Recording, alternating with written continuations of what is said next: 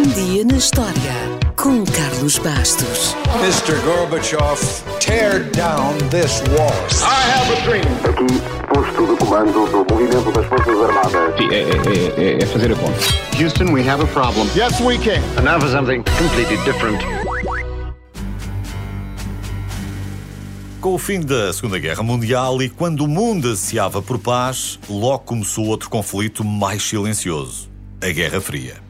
Com a Guerra Fria, o mundo ficou dividido e nada representou tão bem essa divisão como o Muro de Berlim. Este muro, além de dividir ao meio a cidade de Berlim, simbolizava a divisão do mundo em dois blocos. De um lado, a República Federal da Alemanha e os países ocidentais, encabeçados pelos Estados Unidos. Do outro lado, a República Democrática Alemã e os países comunistas sob a influência da União Soviética. O muro, que na verdade eram dois muros, separados, começou a ser construído em 1961 e chegou a ter 67 km de gradeamento, 302 torres de observação, redes eletrificadas com alarme e ainda muitas zonas planas para facilitar a corrida dos cães de guarda.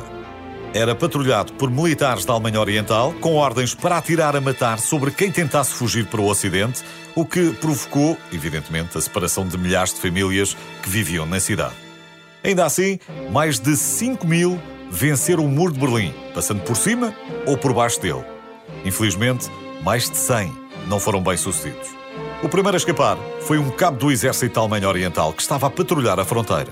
Dois dias depois do fecho das fronteiras, quando o muro ainda era apenas arame farpado, este jovem de 19 anos deve ter adivinhado o que viria a seguir e decidiu arriscar. O seu salto sobre o arame farpado foi imortalizado em fotografia e mais tarde numa estátua. Mas à medida que o muro de Berlim ficava mais elaborado, os planos de fuga também ficavam. Houve quem se escondesse em compartimentos secretos de carros que podiam circular nos dois lados de Berlim, houve quem cavasse túneis, outros fugiram pelos esgotos, enfim, valia tudo para chegar à liberdade. Existem inúmeras histórias de coragem, mas provavelmente as histórias mais famosas talvez sejam aquelas protagonizadas pelos irmãos Betka. Eram três irmãos. O irmão mais velho, Ingo, escapou atravessando o rio Elba em cima de um colchão insuflável em 1975. Oito anos depois, o irmão Olgar passou por cima do muro, pendurado num cabo de aço que tinha conseguido disparar com um arco e prendido em cima de um telhado no outro lado, em Berlim Ocidental. Anos depois, as pressões eram muitas e o muro de Berlim estava quase a cair. Mr. Gorbachev,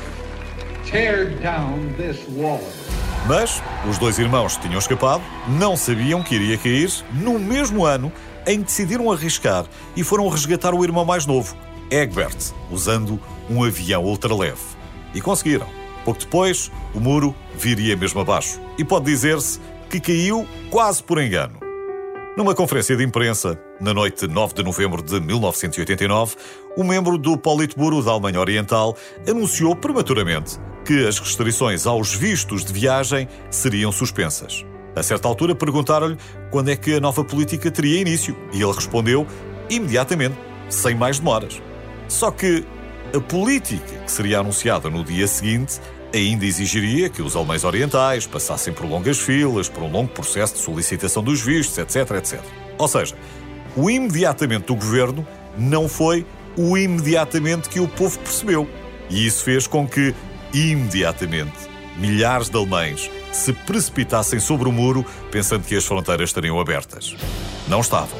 Num dos postos de controle, um oficial enfrentou uma multidão cada vez maior e mais frustrada. Recebendo insultos em vez de instruções dos seus superiores, no meio daquele caos, o pobre oficial, desesperado, resolveu abrir a fronteira por sua conta e risco. E os outros oficiais, nos outros portões, logo seguiram o exemplo. Moral da história: o muro de Berlim, que dividiu o mundo durante quase 30 anos, começou a desaparecer, bocadinho a bocadinho, nessa noite.